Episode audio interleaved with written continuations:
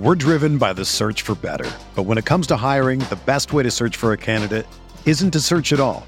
Don't search match with Indeed. Indeed is your matching and hiring platform with over 350 million global monthly visitors, according to Indeed data, and a matching engine that helps you find quality candidates fast. Ditch the busy work. Use Indeed for scheduling, screening, and messaging so you can connect with candidates faster. Leveraging over 140 million qualifications and preferences every day, Indeed's matching engine is constantly learning from your preferences, so the more you use Indeed, the better it gets. Join more than 3.5 million businesses worldwide that use Indeed to hire great talent fast. And listeners of this show will get a $75 sponsored job credit to get your jobs more visibility at Indeed.com slash BlueWire. Just go to Indeed.com slash BlueWire right now and support our show by saying that you heard about Indeed on this podcast.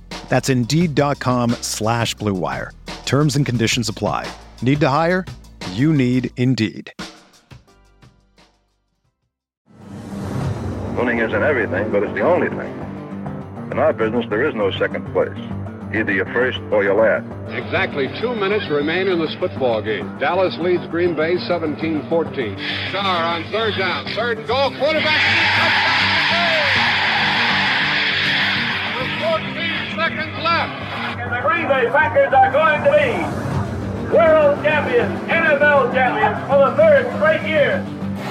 Starr lays it up for Freeman, and it's incomplete. And, or did he, he make the catch at the 15? Yes. What are they going to rule it? He caught it? Touchdown! he did what? Rodgers in trouble. It's going to get there. He turned 32 yesterday. Does he have a vintage moment in it? In the end zone, it is caught for the win. Richard Rodgers with a walk-off touchdown. The final snap of Super Bowl 45. The Green Bay Packers have won the Super Bowl. The Lombardi Trophy is coming home.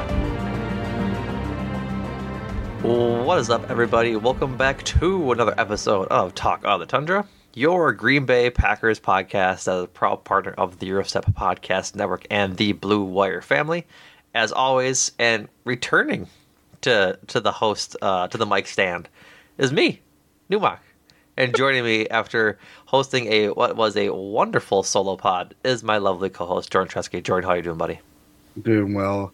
Just noticed my collars are very popped. This is not really good for the audio, but I'm going to exaggerate a popped collar. It's a normal size collar. Find a new slant. Normal, exactly. YouTube, YouTube viewers.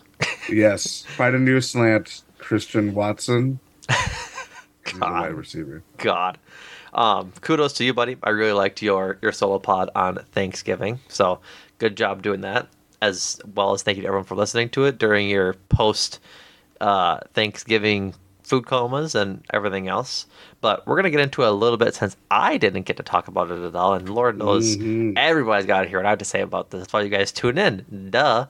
But no, the uh, big win for the Packers on Thanksgiving, twenty nine to twenty two. I was frankly shocked at the outcome. Like I know that there was optimism that they could kind of stick around, and in our preview pod with Malcolm and Tyler, we uh we kind of touched on like that it might be a possibility, but that it wasn't likely. And I don't think I saw this sort of domination as an outcome in any sort of prediction. Like like you said in your in your solo pod, 29-22, and it was never really that close. It never felt that close. I was making uh homemade green bean casserole before my first Thanksgiving for lunch, and I turn around as the game kick, like kicks off, and I'm watching the first play, and I'm dumping cream mushroom soup into a bin with the with the beans to bake, and I turn around, and I see that the first completion to Christian Watson. I was like, oh. We're gonna. This is how this is gonna start. This is we're actually gonna complete the pass like we did, or like we, unlike we didn't, uh, week one last year against the Vikings. So then I like dump it. I put it in the oven. I immediately turn around, like, oh, it's 7-0 already. like it was a really exciting fast start that I think um, shout out my dad. He had put it pretty pretty simply is, is that they had that big play to come out with it and they realized that they could probably fight against this team. If they don't mm-hmm. have that good first drive, it probably is a very very different game. But I think it, they just had some confidence instilled in them from that first drive that they can go against this defense that had kind of stifled them for the first half hour of that game um, earlier in the season. So kudos to Jordan Love and Christian Watson for doing a, a good service to this team and putting some some fight in them to start start, start to start the game. Yeah, I am still. I know we have bigger business to attend to, but. I'm still very impressed by just how everything came together. It was not. It was as um complete of a performance as we've seen. I would include the Bears game really because Yeah, it wasn't until the second half where the, the wheels fell or wheels fell off for Chicago.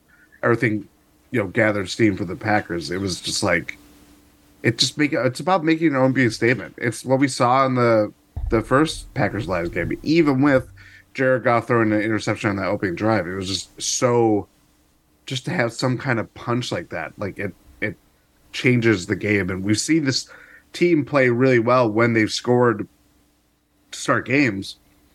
It just feeds on through, and I think that's really, especially going into this week, that's really important to kind of put your foot down and really kind of send a message. Right, and I think, like you said, they they played a complete game. Um, I'm trying to to pull up the the play by play here, but the the Packers go um, touchdown, touchdown, downs, field goal, punt, and then that missed field goal at the end of the half.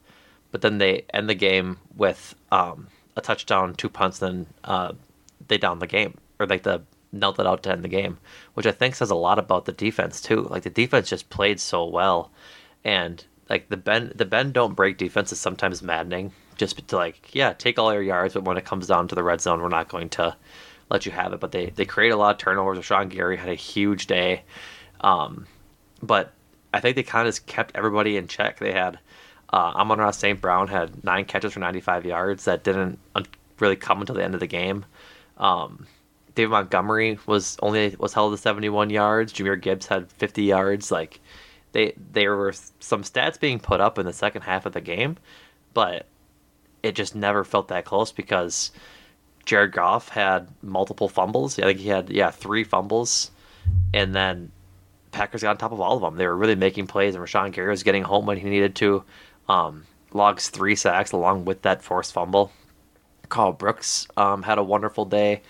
It was just like I said, they they looked like they had a fire lit under them, and it was really good to see them play with some passion and play with some intention to really go into Ford Field and make the Lions feel how the Packers felt earlier in the year when the Lions came into Lambeau and kicked their ass. Sorry, Yeah. Johnny, my bad.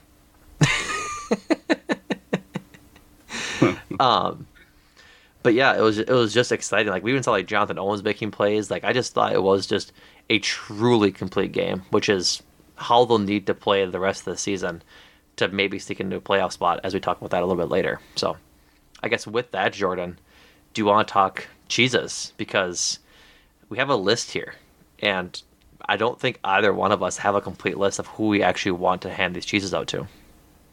I think I have two, but I, it, again, a game like this, it there's plenty of debate about who is Who gets the ultimate. Yeah, it's mm-hmm. it's it's our game balls. That's what we're doing right mm-hmm. now.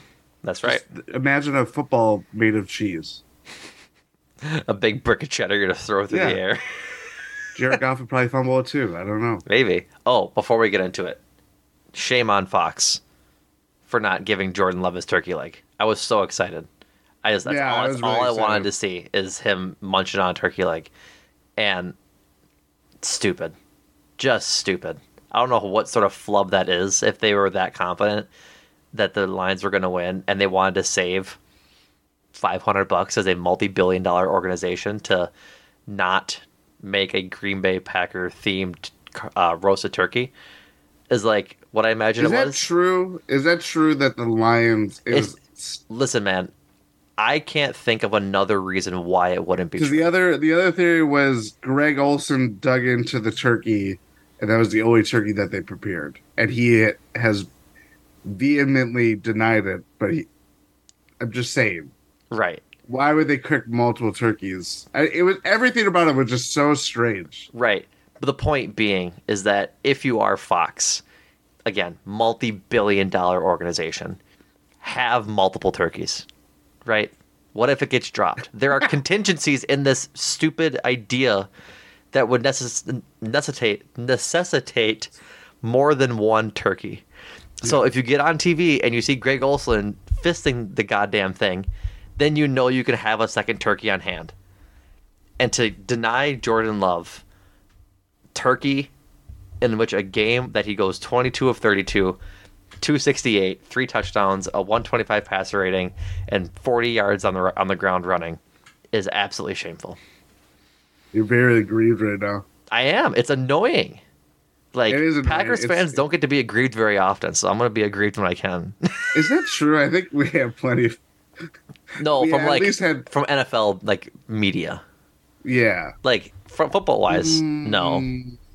I don't know. Regardless, I'm just very annoyed that you give you get a guy. This is a fan base that literally hated Joe Buck and Troy Aikman. Like, "Ah, get off my Every- TV. every team hates Joe Buck and Troy Aikman. I don't. I think the majority of every fan base does not like them. It, I'll put it this way: it's enough of an issue that if you go to Joe Buck's Twitter account, um, at least it, it used to be. I'm not sure if it still is, but I'm almost certain it is. I, I don't. He must not have a, a Twitter account anymore, but he did. Oh no, here it is. Nope, it's It's- not. yeah, it's it's not there Buck. anymore. It's not there anymore. But his bio used to read, "I hate your favorite football team." Like, yeah, I just think that's just people being idiots. right, but They take any any criticism of valid probably because they're commenting on the game and things not going to get their way and taking it very personally and taking slights that are just said for it's I don't know. right. It, football football commentary is strange because you don't have this with we're we're really off on a tangent right now. yes, we are. But we don't I can watch a Bucks game and I watch my local broadcast. I can watch a Brewers game and I watch my local broadcast. Yeah, Your local broadcast for a football game is the radio, and not everybody listens to the radio. it's a good point. And I think that's why it's so stupid to me. It's like, grow up. No, I I get it. Doesn't mean that doesn't mean that other fans don't that other fan bases don't think that they Joe Buck likes their team. You know what I mean? I don't care. Regardless, Jordan Love didn't get to sink his teeth into a big juicy leg of turkey I don't. on Thanksgiving, and that's stupid. So And he brought the stuff in. but he he was stuffing that is for sure. Um so four cheeses. Stats already aforementioned for one jordan love. Um 86.6 pff grade. He is the first candidate uh for for this week's cheeses. Christian watson is the second. Uh five catches on seven targets 94 yards and that touchdown. Um 87.7 pff grade. Just all around good game what'd you say By far his best of the year. by far his best of the year without a I doubt think the best game third the year. best ranked uh, wide receiver uh, for week, what was it, 12? that probably tracks. That that tracks. Um, yeah, he just. I'm. You know, I was thinking about this during. Um, I think like on Thanksgiving or Friday or whatever it was, and I'm gonna be really annoyed if Christian Watson does the same exact thing he did last year, where he goes on this absolute tear for six games, and then we go or seven games now, and then we go into next year like, all right, Christian Watson wide receiver number one. Romeo Doubs or Dontayvion Wicks two, Jayden Reed three, and Oh, no. Don't do that to my boy, Jayden Reed. I think he has. I think two and three is closer than one, two, or th- than one and two. Does that make sense? Like I I, I, think by the end of the season, by the end of the season, the gap between one and two, whoever it might be, whether it be Jayden Reed or Christian Watson or Dante Wicks or Romeo Doubs or whoever it is, that gap I think will be farther apart than two and three. I think the separation of receiving like receiving talent is going to come out over these next six games. I do agree with that. Like I if- think we're already seeing it, Yeah, honestly. And yeah, I mean, part of it is just different. I mean, Jada Reed is a candidate for this too, not to Mm-hmm. spoil it, but it, Jada Reed is a very versatile chess piece, kind of gadgety player who can get the ball in all, all of these sorts of different ways. We've always talked about Christian Watson as being this high ceiling guy, and he Yeah. obviously hit it in week 12. And Romeo Doubs is kind of like, I don't know. I he's such a fascinating player. He's I, I, he keeps getting comped to James Jones, and I think that's appropriate. I just thought that right now too. I was yeah, like, it does. I, I've seen it all over Twitter that he is just James Jones reincarnate, which is if you want to like go down this this rabbit hole of one two receivers one two and three, he would be solidly receiver three. Like you'd Yeah. go you'd go back and Jordy Nelson slash Christian Watson would be one, Jayden Reed slash Greg Jennings would be two, and James Jones would be three, slash Romeo Doubs. So I think the only reality in which one and two are close in like talent level to being you could have wide receiver one either week is I think if Jayden Reed continues his absolute explosion onto the scene the rest of the season and Christian Watson continues to do what he's doing. But I want to see more from Christian Watson before I actually expect that to happen. Is my thing. Oh yeah, it it, it honestly, yeah. I because things had been quiet for so long, I'm really not going to give him the benefit of the doubt until he really kind of shows shows this over course of more than an eight game stretch like he did last year. If you know if this if last week was a, a launching pad to further success this year, it's still the same sample size of this guy takes a while to really get going, but once he does, it's like watch out kind of guy. Right, exactly. And I think like that's just the biggest thing is this is if it takes him a while to get going, then there are other all other people people need to step up weeks one through ten or however long it takes for him to get going. So I guess naturally let's get into Jayden Reed's stats for uh, this game against the Lions. Four catches on eight targets, 34 receiving yards, and a touchdown. Uh, two carries and 16 yards. For all intents and purposes, nothing like super splashy from Jayden Reed. By all means, It was really that, that drive. yeah, just the one drive where he kind of went off and had that touchdown, but um, still good nonetheless um, on offense, and he continues to be to be playing hurt um, with a, with his chest injury. So good for him for toughing it out, and thank you for toughing it out and playing the entire season, Jayden Reed, or so this season so far. Um, yeah, just another good game from him and a good building up building on success for him. The other side of the ball candidates for for a cheese. Jonathan Owens, 12 tackles, 8 of them solo, 1 tackle for a loss, and 1 fumble recovery returned for a touchdown. By far his best game of the year, biggest impact that he's had in the game. Um, I think he's coming into his own. I don't want to like again. This is the same Christian Watson argument. Give him the benefit of the doubt before I see him do it for multiple games. Like he's been playing better, but he's still making some significant mistakes at safety. But that doesn't mean that this game gets downgraded because of games past. He played very well this game. The the fumble that was probably an incomplete pass. Well, it wasn't. It was it was a fumble that he returned for a touchdown. Like whenever I see that play happen, it always makes my mind just kind of like spin because I go back to when uh, it happened to Rodgers and Jarrett Boykin returned it, and like it's just a, such a weird play every time it happens. You don't like you don't really know if it's a fumble. People think it's an incomplete pass because in the moment it looks like he threw it, so no one gets on top of it. It's all just a whole thing. So good on him Yeah. for being aware of the situation. Uh, next up is Rashan Gary, just monster of a game, dude. Three sacks, two forced fumbles, um, seven tackles, a 91.9 PFF grade.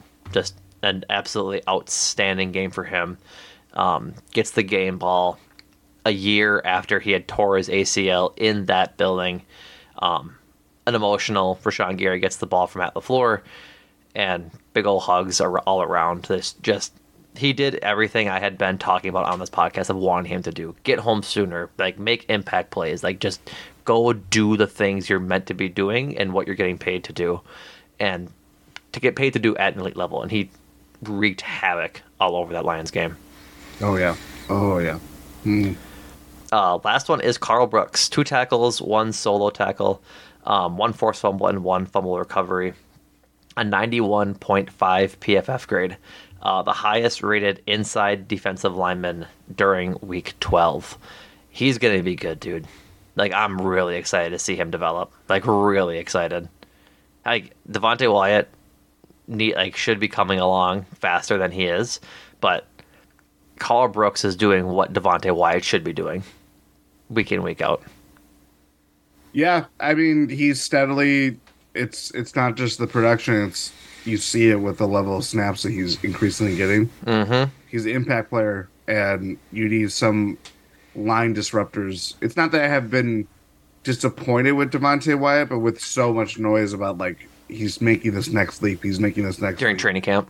Yes. Yeah. Um it does feel like not it doesn't it's not necessarily like letting the air out of a balloon, but he's it's just like slowly but surely. And, and, and granted like it he's still doing some things well. It's just not as emphatic of Right. a second year kind of bump.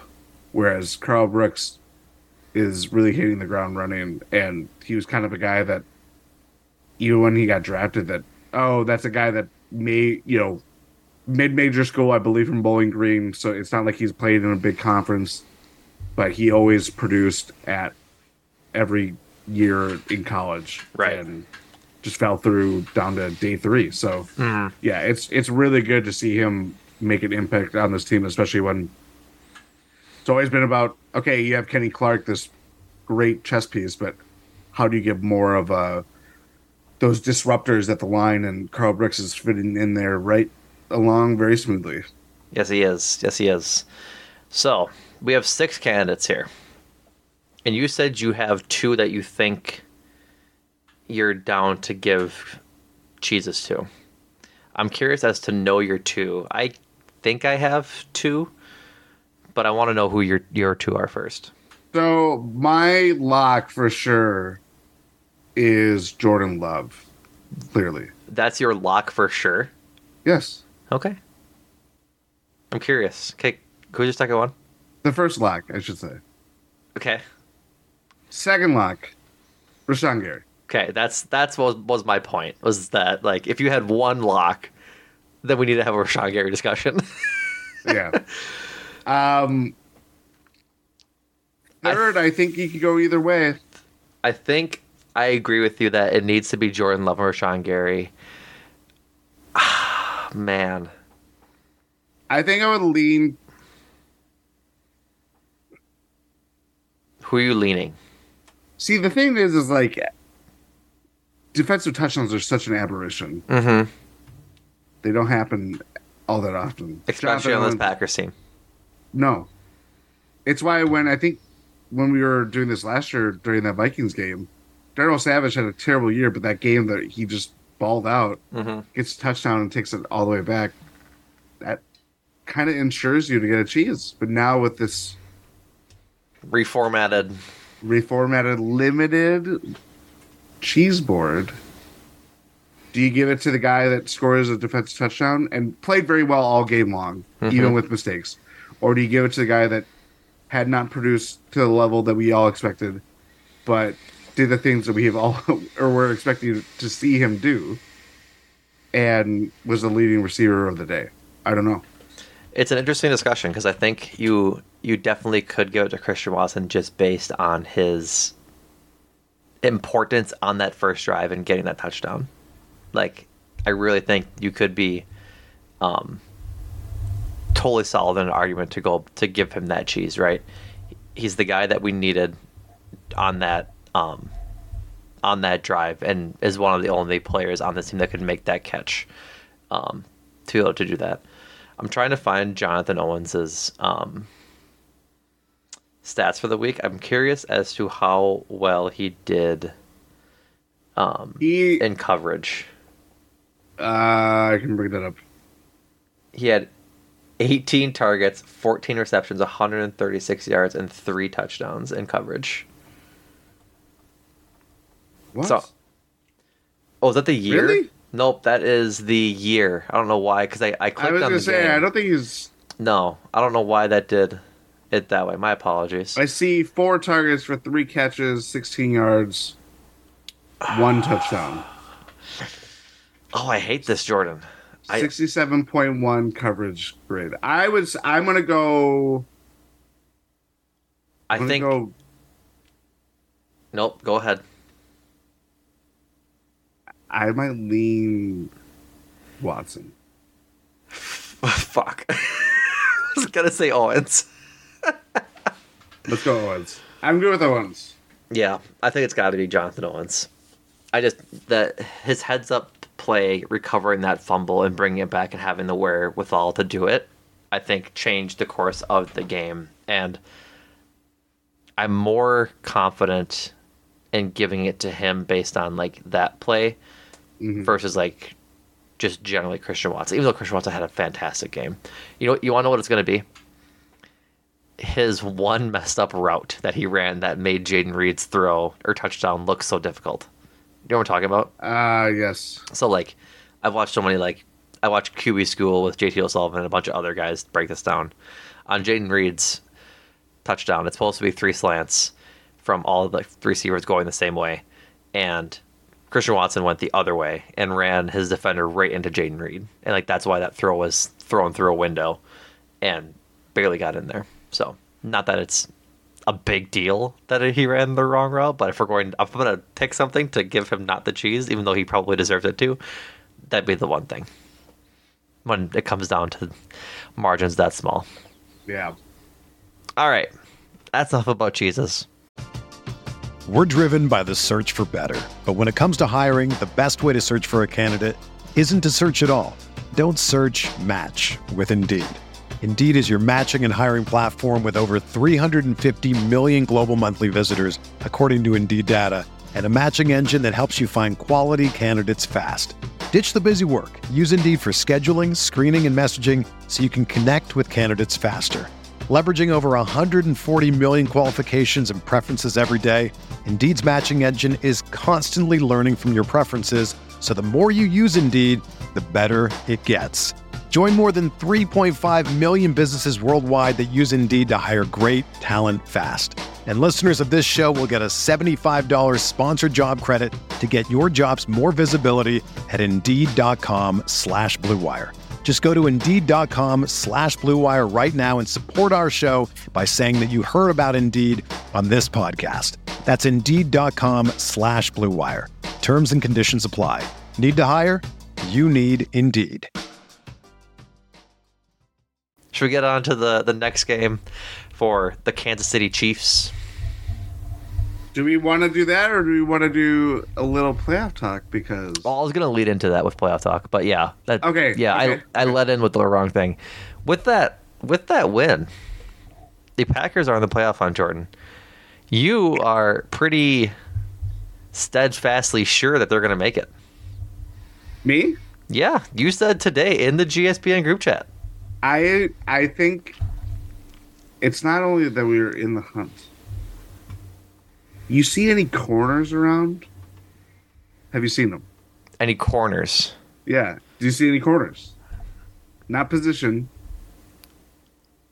I see Because- a few corners around my house, I suppose. Because if you see see that corner right after it, the Packers are standing right there. They turned. They turned the corner. they turned the corner. hmm That's I- where I believe we are. Got it. Um, you you had me in a hell prison with that dude. I was I was lost in the sauce, ta- th- trying to figure out where you were going with that. Um, I was trying to find what you had said today that uh, you guarantee it, but I'm not going to go back that far. But regardless, you're pretty adamant that they've turned the corner. Packers playoff odds as of this week um, are, is 50% going into the game with the Chiefs. Um, that's according to the New York Times' uh, playoff picture odds calculator. If you factor in a win over the Chiefs this Sunday night, those playoff odds rise to 70%. The I gotta think for a second. If they lose, drop down to 45%. So a loss doesn't even take them out of the race that much. You had said pre-pod that there is a machination, as if I'm pronouncing that that, word correctly. Learned a new word today, listeners. Um, that so long as the Packers go four and two or five and one, the biggest game that they have to win is the Vikings game uh, coming up. I think in three weeks. Week 17. Weeks. Oh, so it is the second to last game. Yeah, because it's Mhm. it's New Year's Eve, isn't it? I, yes, yeah, because Or, I'm sorry, not- play the Yeah. Yes, because Christmas Christmas Eve they play the Panthers. New Year's Eve they play the the Vikings.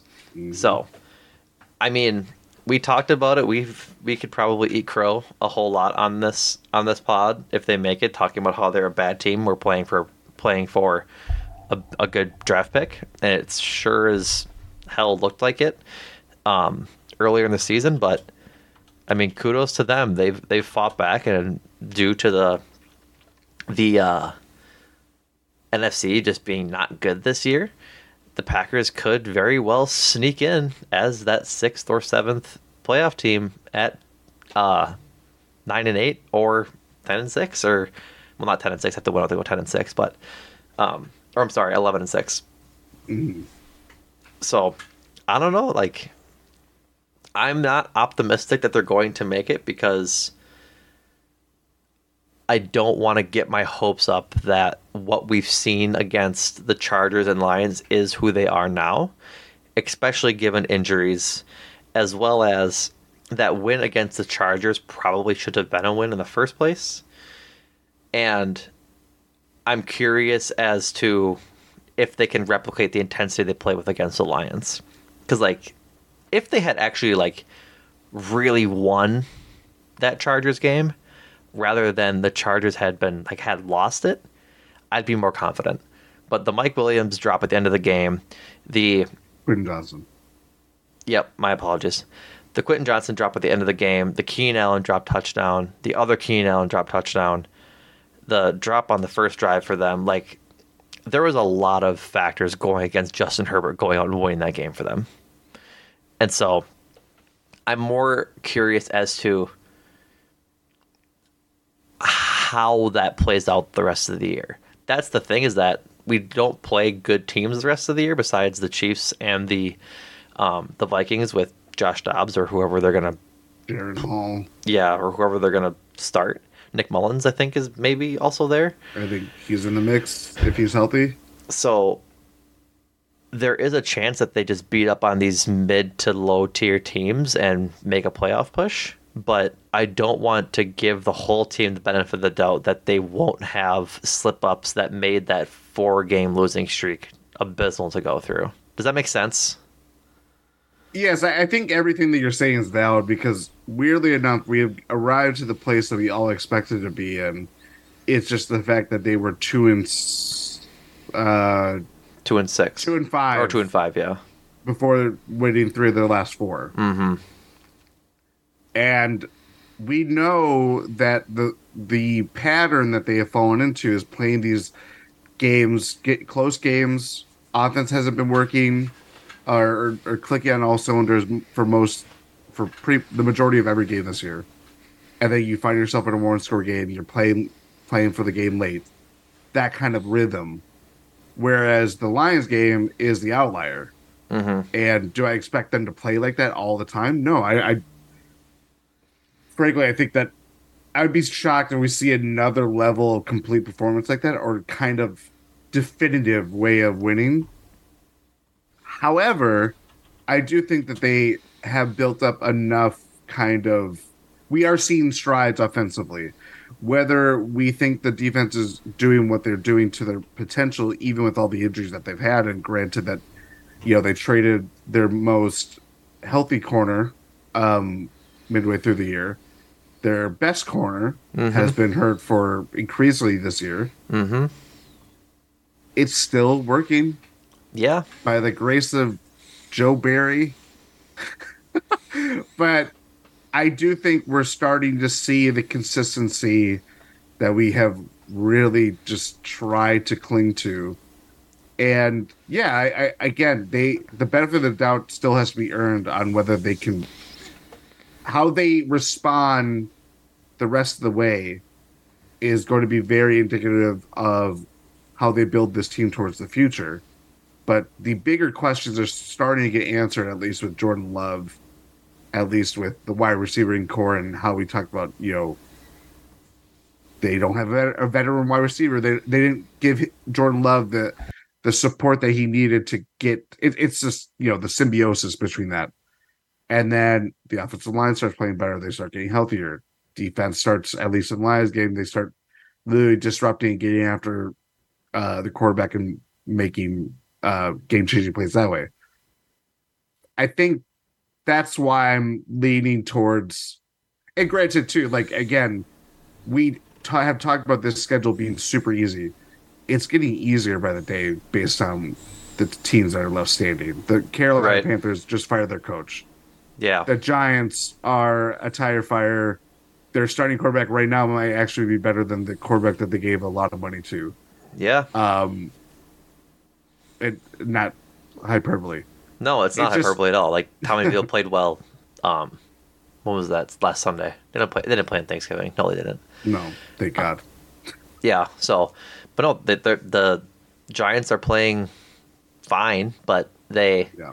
they're it, they're kind of a big question mark. I, I think you put it pretty plainly that yeah, as the days go by, they are getting an easier schedule. I just am fearful that the mental errors and the the penalties and the the lack of execution on offense is here to stay. Like it's it's a lot of the penalties and the ment- and the mental execution part of it. Like you, you at, at the end of the day, you still have a rookie in Jayden Reed, second year guys in Christian Watson, Romeo Doubs, Aaron Jones hasn't been around. Like it's AJ Dillon might play. He was back at practice uh, today on Thursday. So the running back room is still a, a big question mark. There's just a lot of question marks on offense that I'm concerned about. The defense, I can I can get on board with playing as so long as they play well and play like they have played the last few weeks, right? But I think it's just the offense is my biggest question mark, and how much can we actually rely on the the down roster guys in the in the specialists part on offense to really continue to make uh, big impacts, like Dontayvion Wicks, Malik Heath, um, Jayden Reed, Tucker Kraft are all going to need to step up in in on offense for this team to make a push, and I think like their their three away games are, or I guess the Vikings game in Minnesota is always hard. It's always hard to go into US Bank and win. Like it's it's it's hard.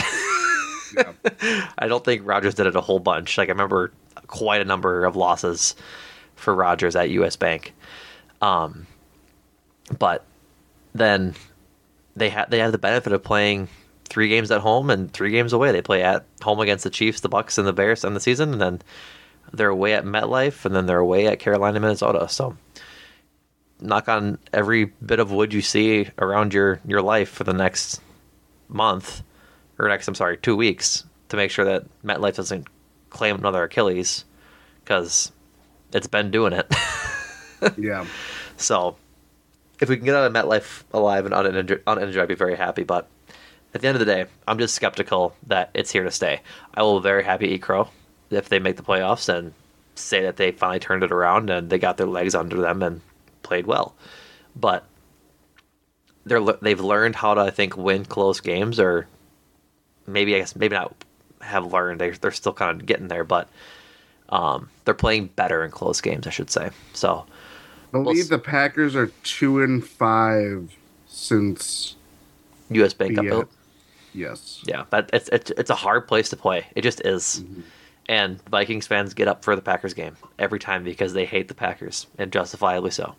Yes. So, listen, I'll be ecstatic if they make the playoffs. I think it'd be a really good experience for a lot of the players to make the playoffs on this team, Pacific, specifically Jordan Love and a lot of the specialists.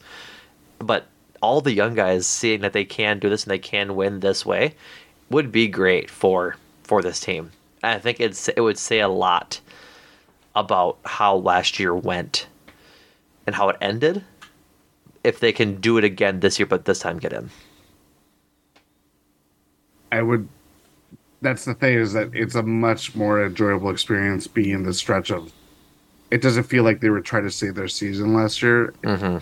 or sorry, it felt like last year they were trying to save their season based on how far they had fallen.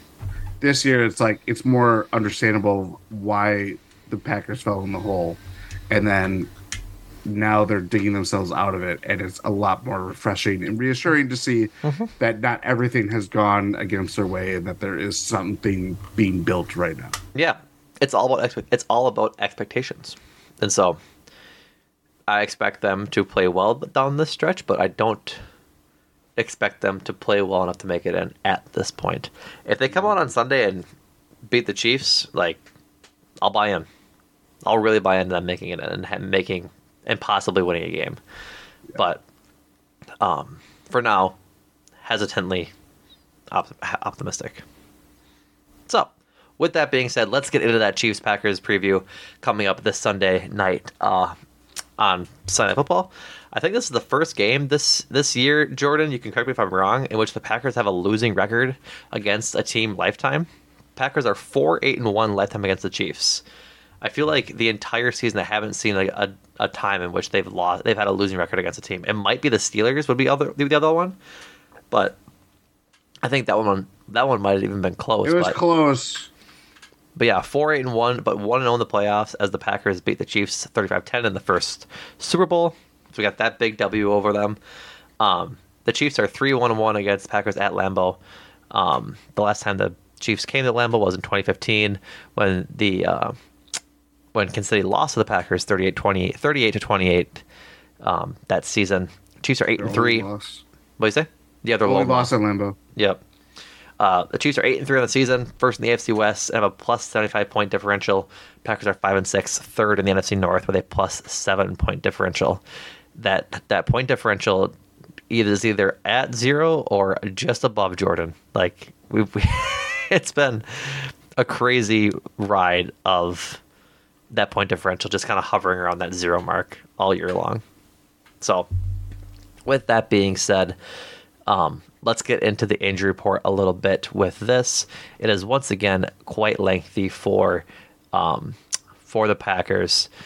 Uh, it is Thursday as we're recording this, so limited uh, participants in practice are Jaire, with still with his shoulder injury, De'Vondre Campbell, with his neck injury, Kenny Clark, with his with his shoulder injury, Josiah Deguara with his hip injury. Uh, AJ Dillon was upgraded from Wednesday to Thursday to a limited participant um, with his groin injury. Uh, Rudy Ford got a new injury designation on this uh, Thursday one with a bicep and now a groin injury, but he was limited in practice. Uh, Rashan Gary was limited, but I think that's just or that's that's his shoulders. That's I think new maybe from a couple weeks ago, or I guess it's not new, but from a couple weeks ago. But um, whenever it was, Aaron Jones did not participate. Keisean Nixon was a full participant with a wrist injury. Um, no Jayden Reed yet this week, but he's it came out that he has been battling through this chest injury for a few weeks now, and that he's been playing through the pain and doesn't anticipate treating it any different this week than he had in previous weeks. So that's encouraging to hear. Um, Robert Rochell had a was a limited participant in practice on Wednesday with a calf injury. He did not participate in practice on Thursday. Um, Darnell Savages was was a full participant in practice with his calf injury. Um, he is in the 21 day practice window. I don't know if I've seen any whispers about him coming off of it um, this week, but I would be encouraged if he would be. Um, Eric Stokes was limited with his, with his hamstring. He is also in the 21 day window. Uh, Dontayvion Wicks has a knee injury and he is limited in practice. And Devonte Wyatt has a heel injury. He was a full participant in practice as well. Breath for the Chiefs. Uh, Nick Bolton, their linebacker, has a wrist injury. He is currently in the 21 day practice window. He was limited both days. Bryan Cook, a safety, has a bicep injury. He was a full participant. Um, the only other limited participant was Jerick McKinnon. He was an upgraded from a DNP to an, a limited participant on Thursday with a groin injury. Um, their entire receiving room is on the on the uh, the injury report, but they're all practicing. Kadarius Toney, Rashee Rice, and Skyy Moore, uh, respectively, with an ankle hip uh, injury for Toney, and then a foot injury for Rashee Rice, and a knee injury for Skyy Moore. All full participants. And then Donovan Smith, their uh, their tackle, uh, practiced as well as L'Jarius Sneed, their cornerback, did with a knee injury as well. So a bit of a an injury report for the Chiefs, but mostly optimistic for them. The only difference being that um, they're missing two guys limited, while the Packers have a bunch that are limited. So that's Exactly. that's the main thing. So hopefully we can get healthy this week, and just kind of get away from these literally breathtaking injury reports. um, so let's get into it. Let's start with, um, I guess, the Packers offense and the Kansas City defense. Kansas City has allowed the second fewest points all season long, um, only behind the 49ers, and they're the least penalized defensive unit in the game, uh, or I guess rather in the NFL. Um, but the most point the most points the Chiefs have allowed this year is 21, which they give up to both the Eagles and the Lions, in which they lost both those games as well. So this defense, I think, is better than it was in years past. Like I think in years past it was good. They had like talent between um, Frank Clark and company out there. Chris Jones. Right. And they just they had talent, but that like the team was carried by the offense, right? It was Patrick Mahomes, Tyreek Hill, Travis Kelce, um, insert running back here at times that really kept this team afloat and be and had and has made them two times Super Bowl champions now.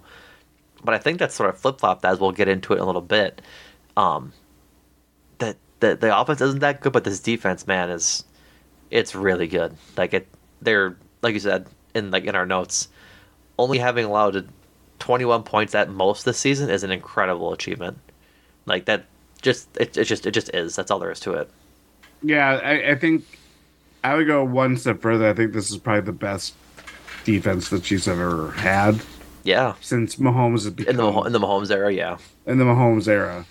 Like they have legitimate playmakers. How we talked about the Chiefs, like probably would have been basically well, we didn't have a podcast at the time, but the last time the Packers played the Chiefs, and you're thinking, oh, this great showdown between Aaron Rodgers and Patrick Mahomes gets disrupted by COVID and Jordan Love making his first NFL start, and Aaron Rodgers becoming an interesting character ever since then. mm-hmm. Um, I do think like how we talked about or how I viewed the Chiefs defense then just doesn't apply anymore. Like it is is so different to they have Chris Jones. I know there was obviously the holdout right up after week one too because they they didn't remedy that until after the fact. But you have Chris Jones, you have guys that can make plays on the line. Nick Bolton, if he does play t- this week, um, it's not guaranteed yet, but he was the guy we saw him in the Super Bowl make big plays. They, Yep. they have guys that can make plays from that, you know, second level.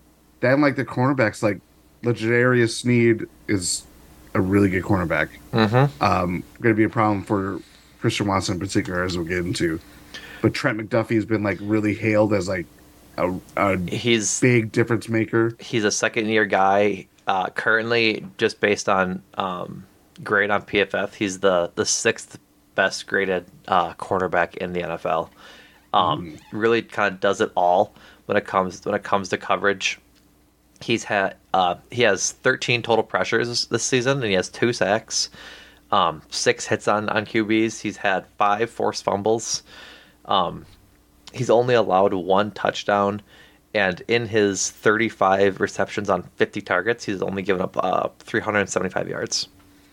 So like he's just playing really, really well um, for this Chiefs defense, and like you said, being hailed as a difference maker for them and a stud outside. hmm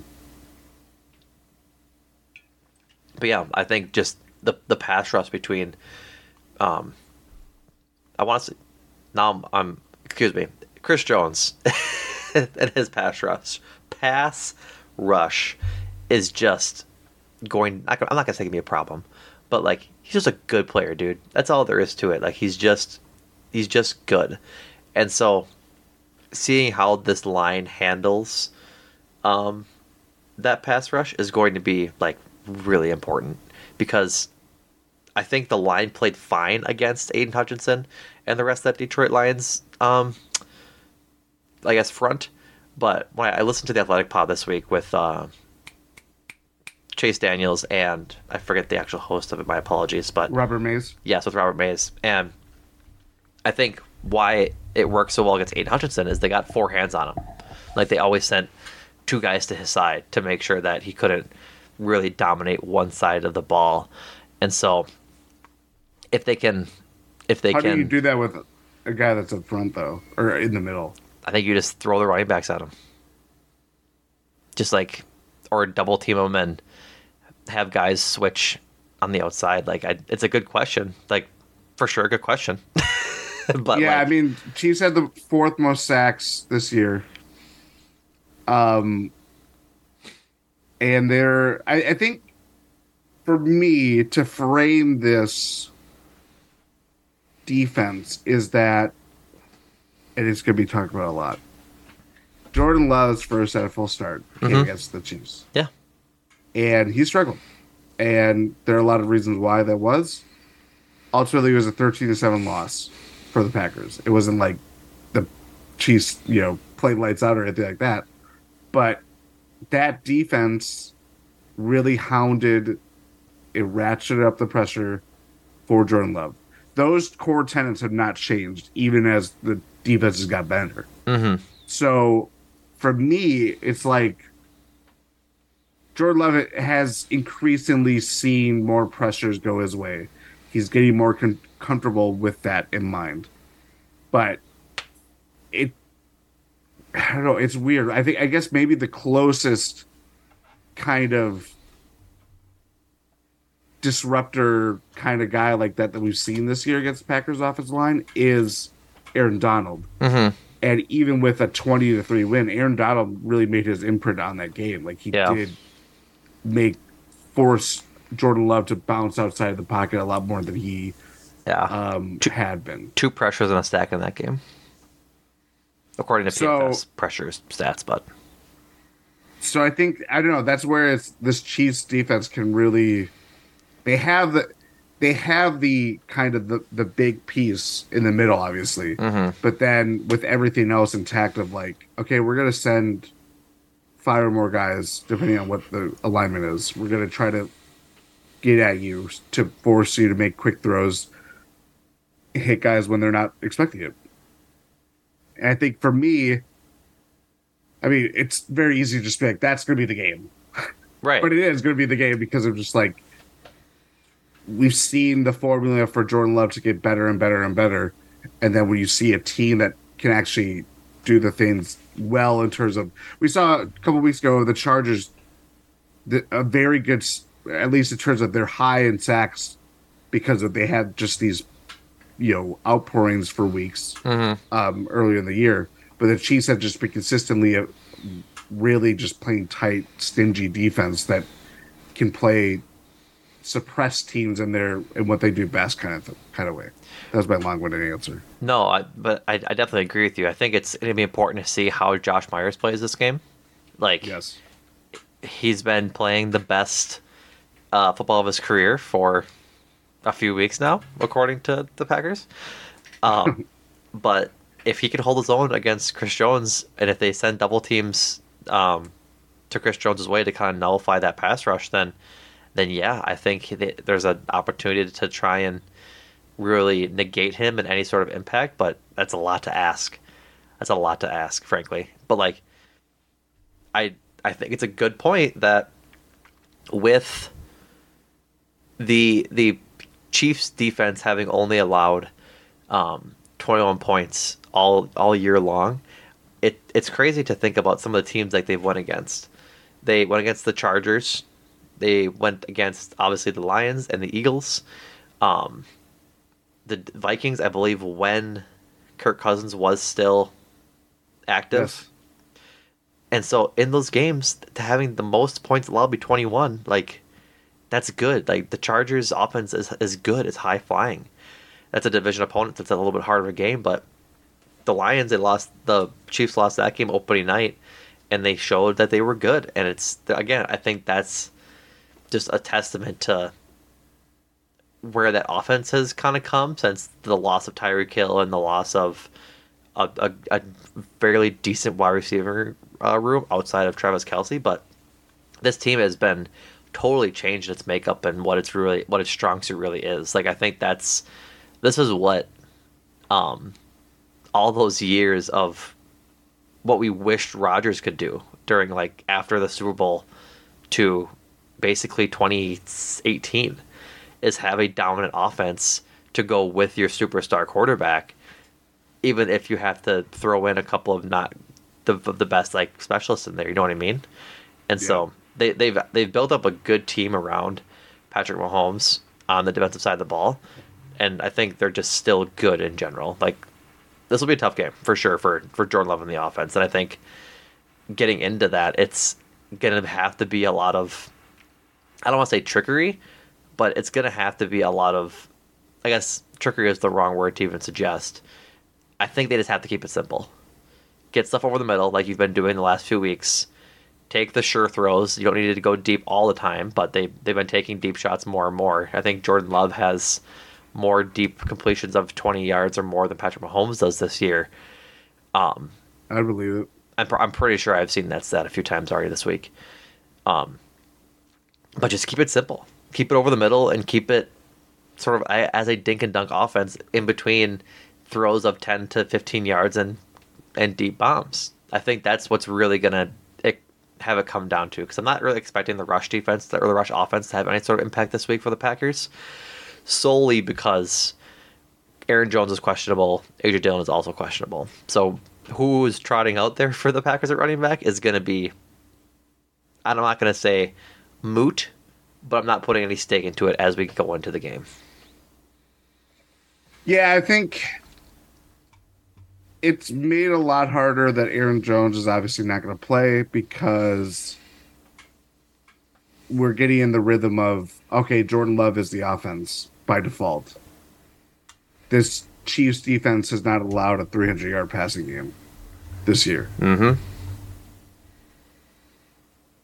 It, it's a tough trying. We we talked about that the establishing the run, trying to get that balance and how that all works, and to kind of uplift Jordan Love. Now it's reversed where Jordan Love is the engine, and you're just like anything necessary from the run game, whether it's AJ Dillon or whoever. I mean, even Jayden Reed. Jayden Reed, yeah. Honestly, that's the thing is that we're at the Jayden Reed level. Patrick Taylor maybe will make some plays too, but like, right. Um, for me, it's just it if you could get anything from the run game, if you could kind of not make it all on Jordan Love's shoulders, who looks equal, you know, equal or more willing to kind of take on that challenge because yeah. obviously that's what it is. Um, I think it would be it's going to be really interesting how this game shakes out and, and what kind of bends first because it, it will define we saw it last week with the Lions game of just like if you just make a great opening start, it changes everything mm-hmm. and what what can be possible for this Packers team in particular. When you say what bends, what do you mean? Like I guess what what aspects of bending are you are you uh, conflating there?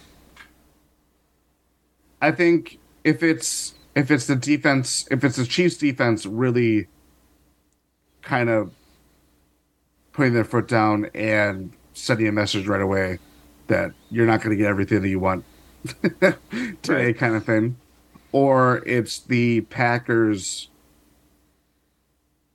I, I wonder how aggressive they'll be in terms of testing this Chiefs defense.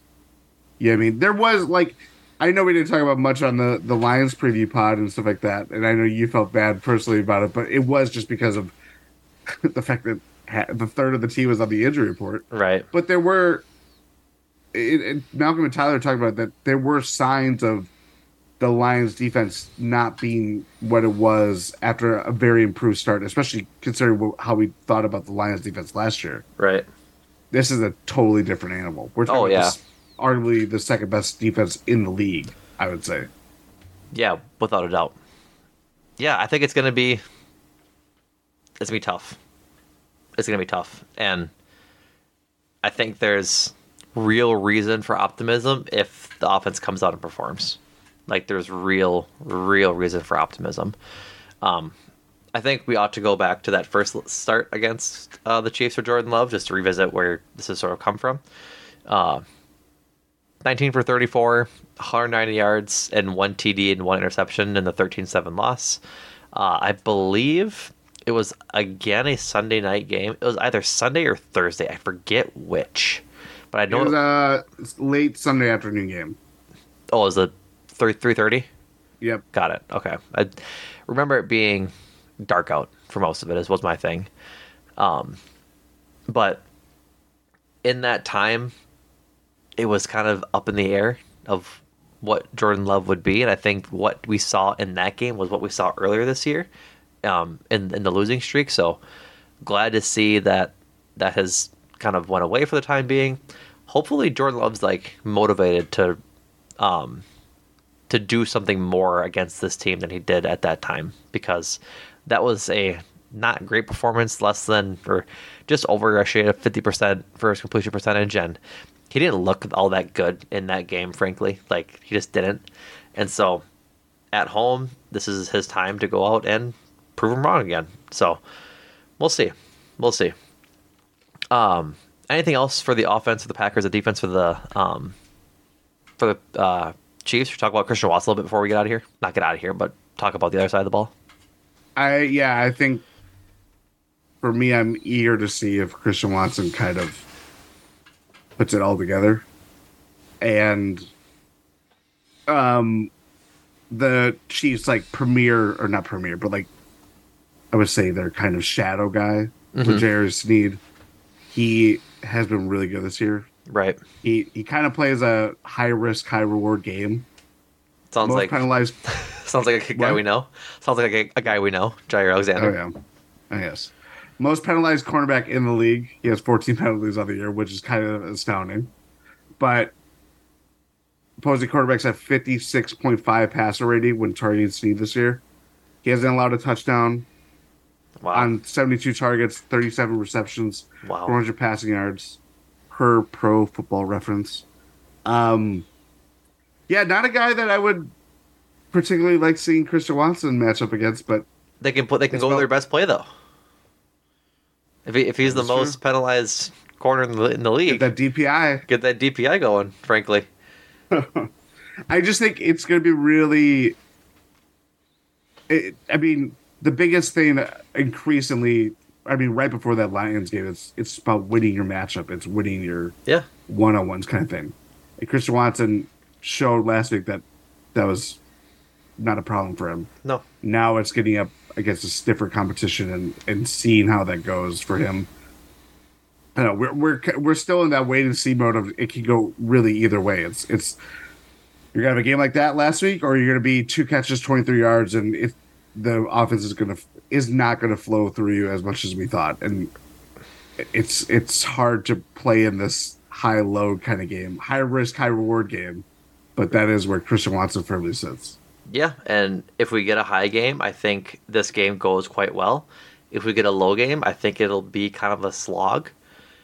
I don't want to say a slog, but it'll be tougher than I think it sh- we want it to be if Christian Watson isn't performing at a level at which he was for the Detroit game.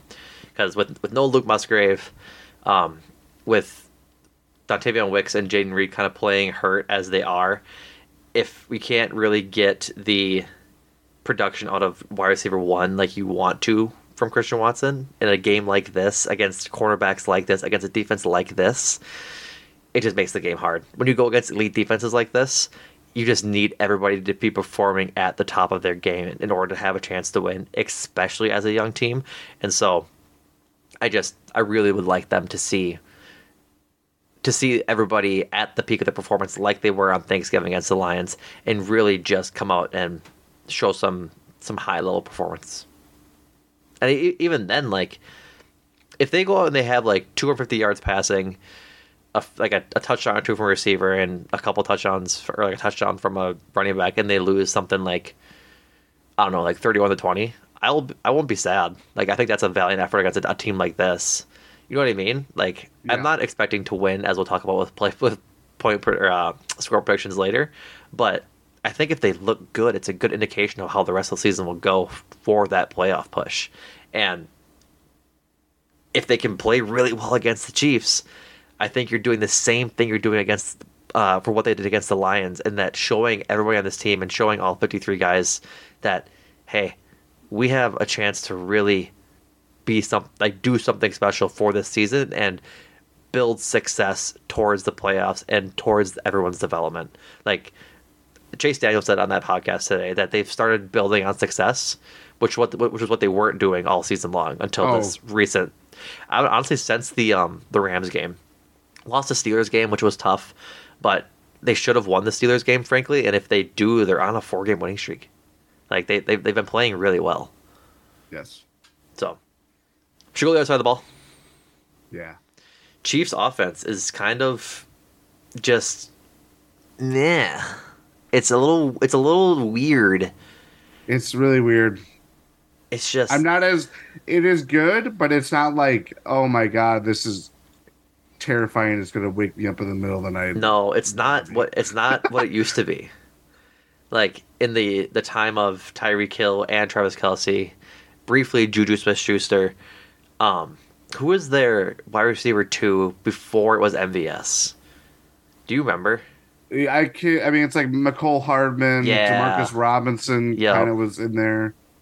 And There's so another guy too, I think. there was another guy. I cannot think of who it was, who it is either. But When we look at the 2020 Super Bowl roster, yeah, that might lot or jog my memory. Um, but the point being is that Sammy Watkins was on that. team. Yep, I remember. Yep. The point being is that now it's wide receiver one, like Rashee Rice, or it was supposed to be Kadarius Toney coming into the year.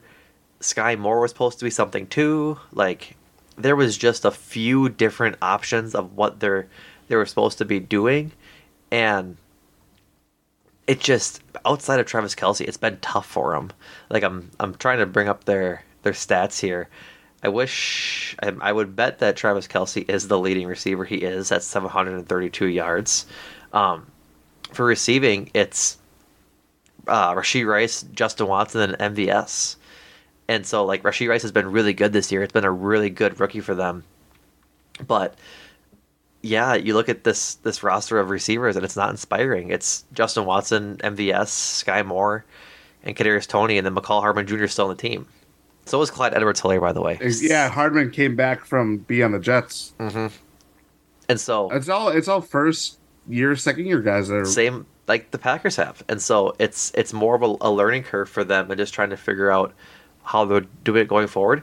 But none of it really matters when you have a guy like Travis Kelce for the for Mahomes to throw to. Like he's by far the best tight end in the league, one of the top tight ends all time. Like he's just an absolute stud at that position and a real threat. 732 yards this year, five touchdowns um 70 receptions like it's just that's even with missing a game too um just by far and wide the the best player that Mahomes can throw to on that offense so it's going to be tough I think for the the Packers defense to really get any sort of momentum on him but if they can figure out somehow some way a way to stop Travis Kelce I think they have the ability to stop the other guys too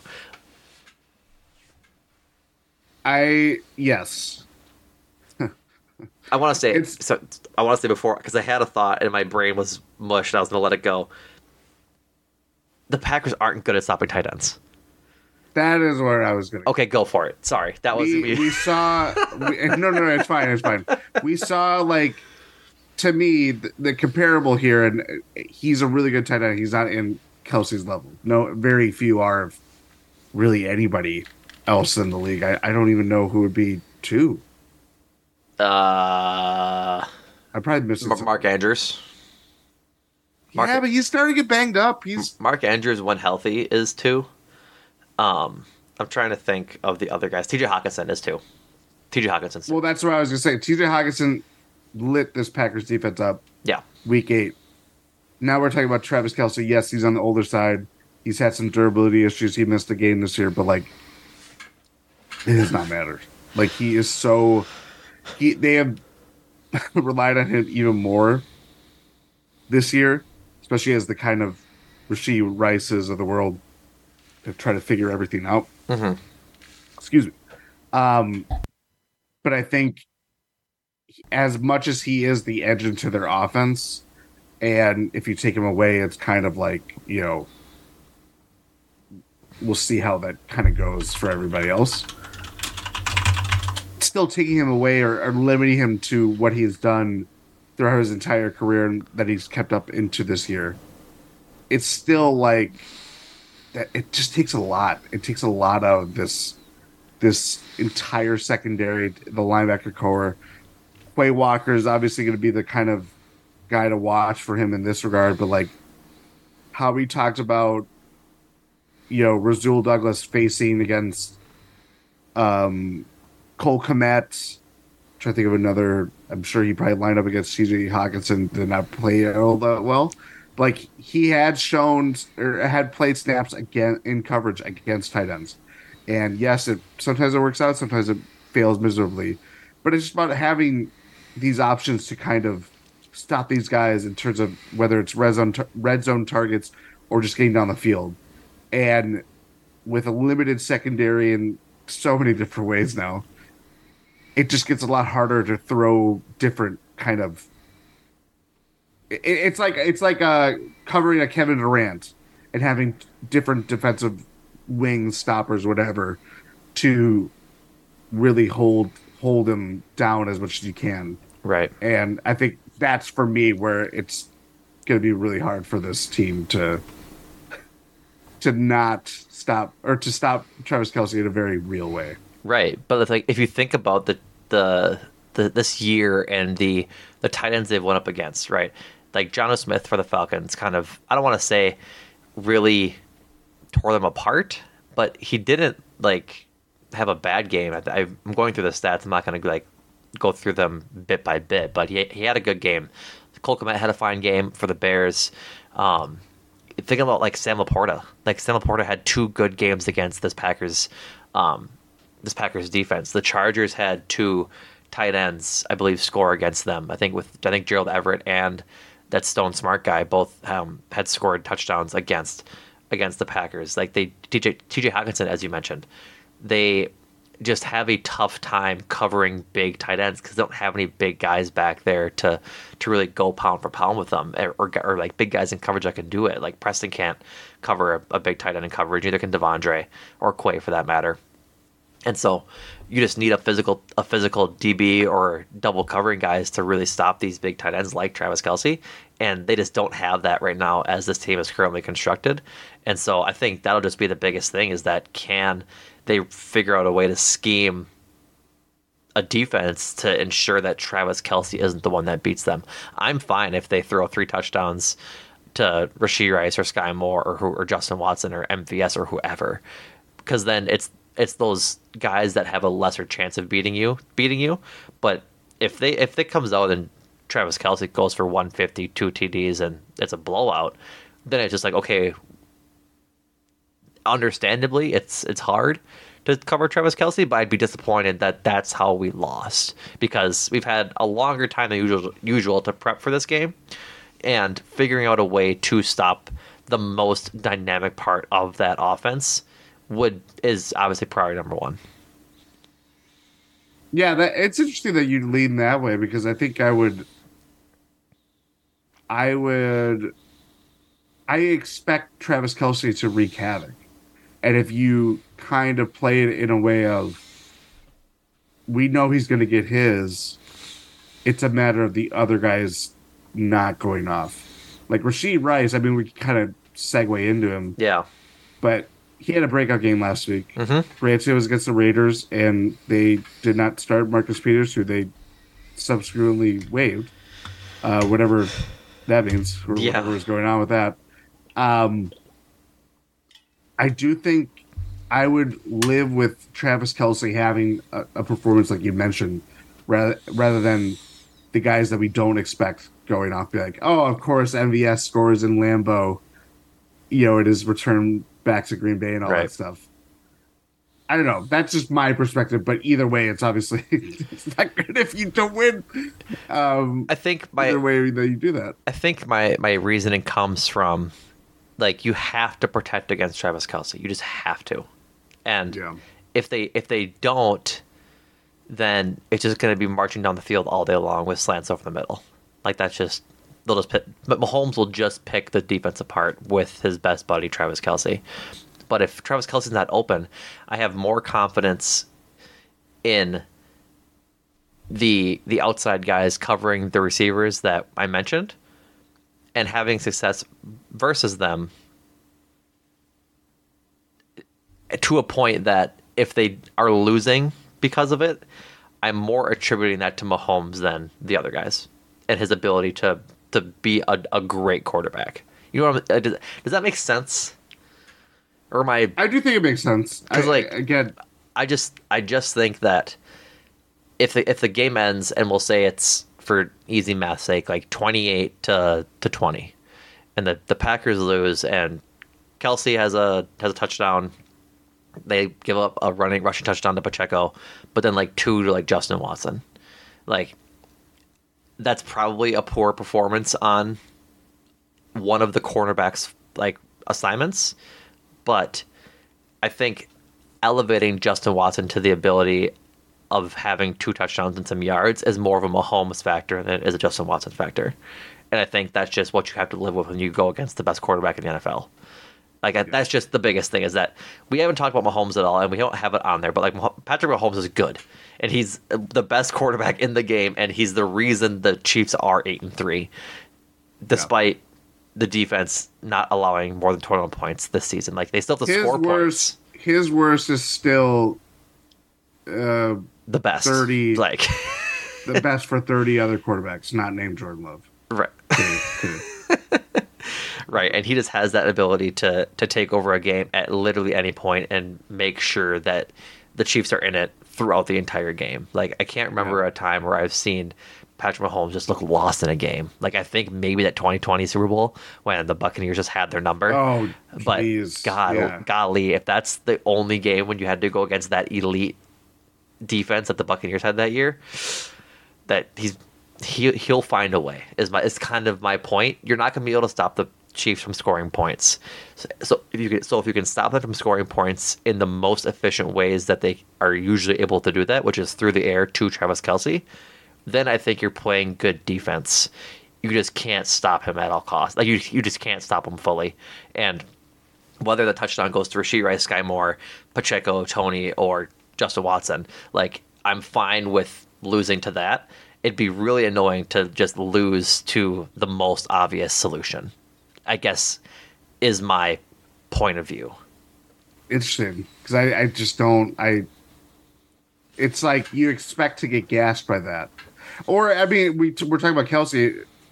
Mahomes could easily uh, put this game on its head by getting elusive in the pocket, and the Packers, as much as like you know, last week was really successful at getting home at the quarterback. Yeah. they might just not finish those plays, and we know how they struggle with you know scraggly quarterbacks, quarterbacks that can get outside of the pocket, and if everybody else is in coverage, they're going to break break free for a good you know gain kind of thing. Yeah.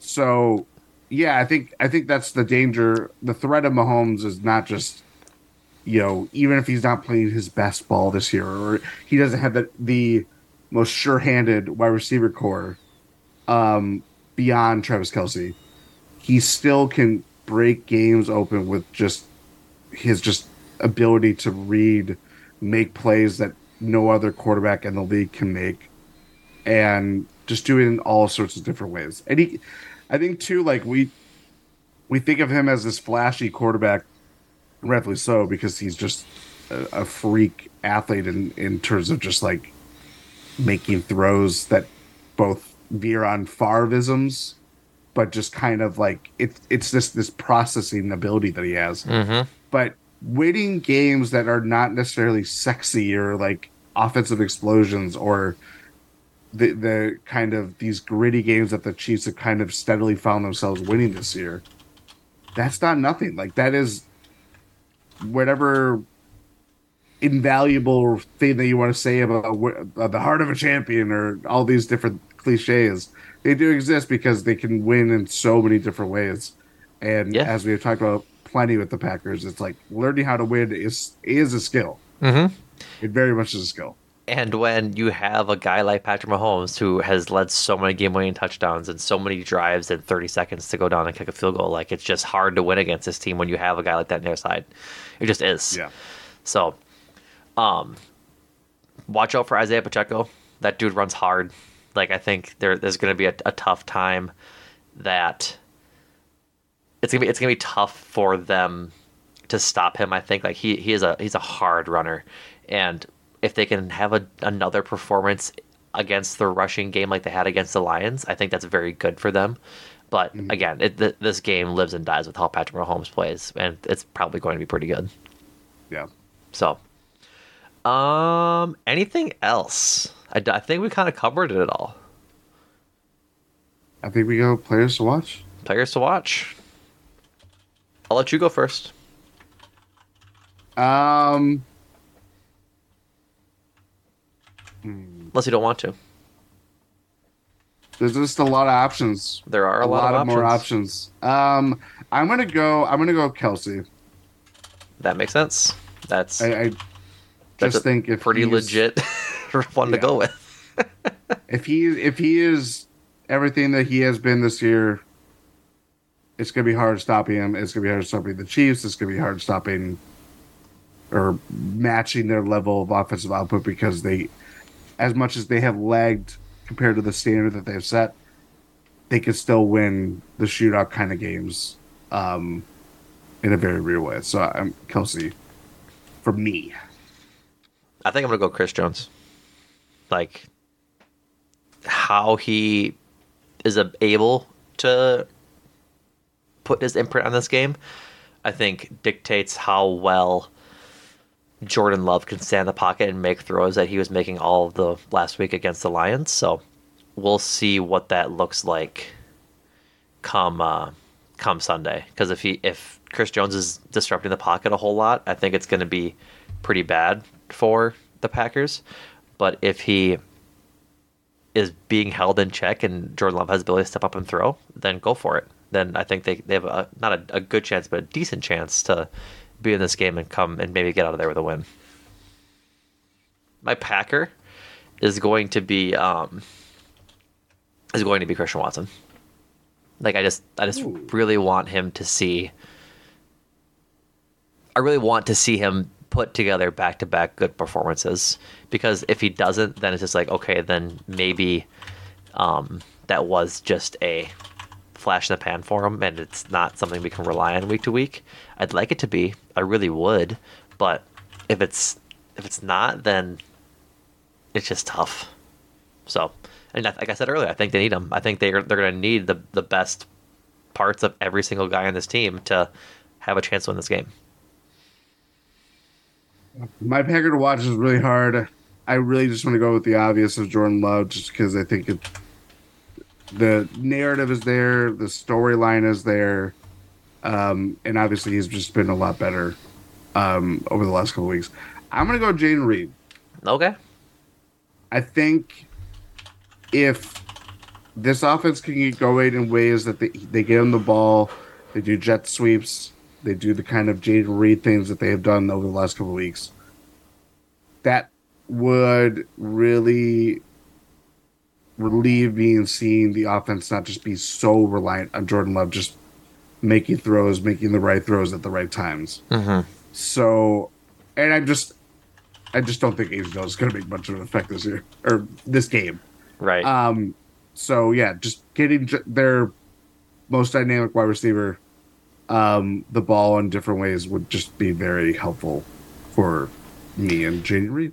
Some might say it's a plus. I would agree. Score predictions.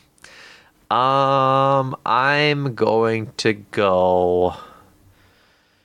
Uh, Chiefs, thirty-four. Packers, twenty-three. I'm optimistic that they can- they can score some points, but I think that the Chiefs are just. I think Patrick Mahomes and company is just going to have too much fun in this game.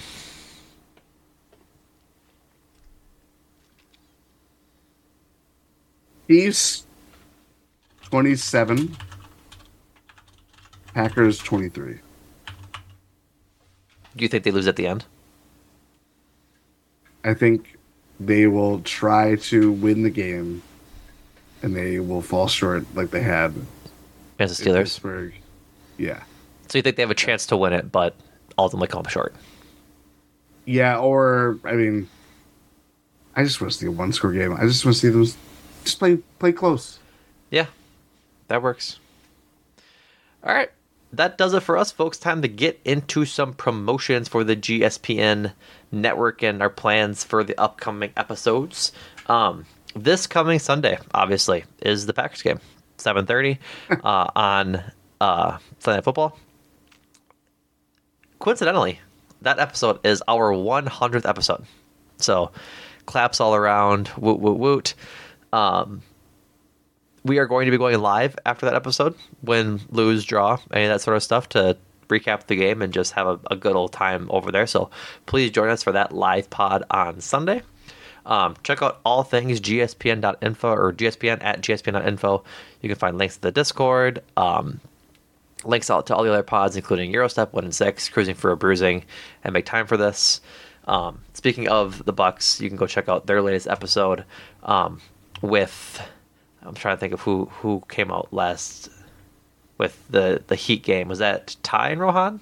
Right, it was me and Ty. You and Ty. I was like, I, I know you and Ty record an episode. I didn't know which one in order it was. So Me. so go check out Jordan talking with Ty on the uh, the Bucks clinching the first seed in the East in the in season tournament. S- You said something. What'd you say? Ist. Ist. Yeah, Ist. Um, I'm pretty sure they just lost to the Bulls now, which is an absolutely crazy thing to think about.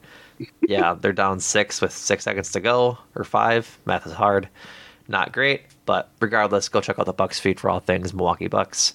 Um, the Milwaukee Brewers are nearing an extension for Jackson Chourio, their pre-major league All-Star, hopefully to be an All-Star. So uh, Adam and Andrew had touched on that in their latest episode of Cruising for a Bruising, which came out this week. So go check that out.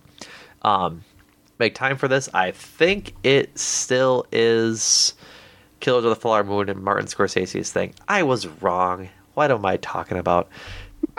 um, David Fincher returned for an episode of or um his movie The Killer.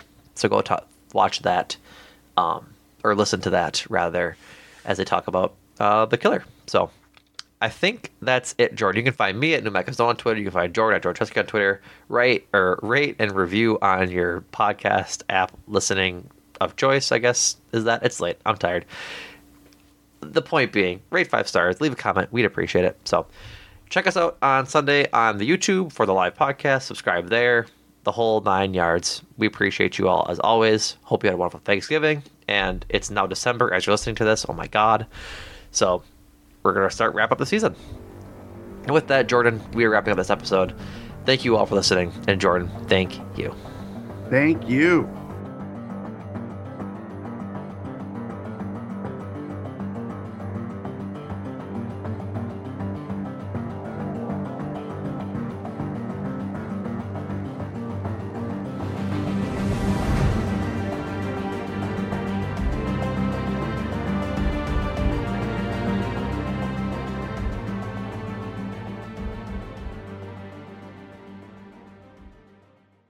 Everyone is talking about magnesium. It's all you hear about. But why? What do we know about magnesium? Well, magnesium is the number one mineral that 75% of Americans are deficient in. If you are a woman over 35, magnesium will help you rediscover balance, energy, and vitality. Magnesium supports more than 300 enzymatic reactions in your body, including those involved in hormonal balance. From functional medicine doctors to mental well being and female hormone experts, we all know that magnesium is the one mineral to improve all aspects of well being and health. But which one? Magnesium Breakthrough from Bioptimizers, the trusted choice recommended by leading experts with seven best absorbed forms of magnesium to ensure your body receives the support it needs for overall well being. Go to bioptimizers.com slash balance today and use code BALANCE10 for 10% off. Support your journey to wellness at B-I-O-P-T-I-M-I-Z-E-R-S dot com forward slash balance. Magnesium Breakthrough from Bioptimizers, your foundation to optimal health and vitality.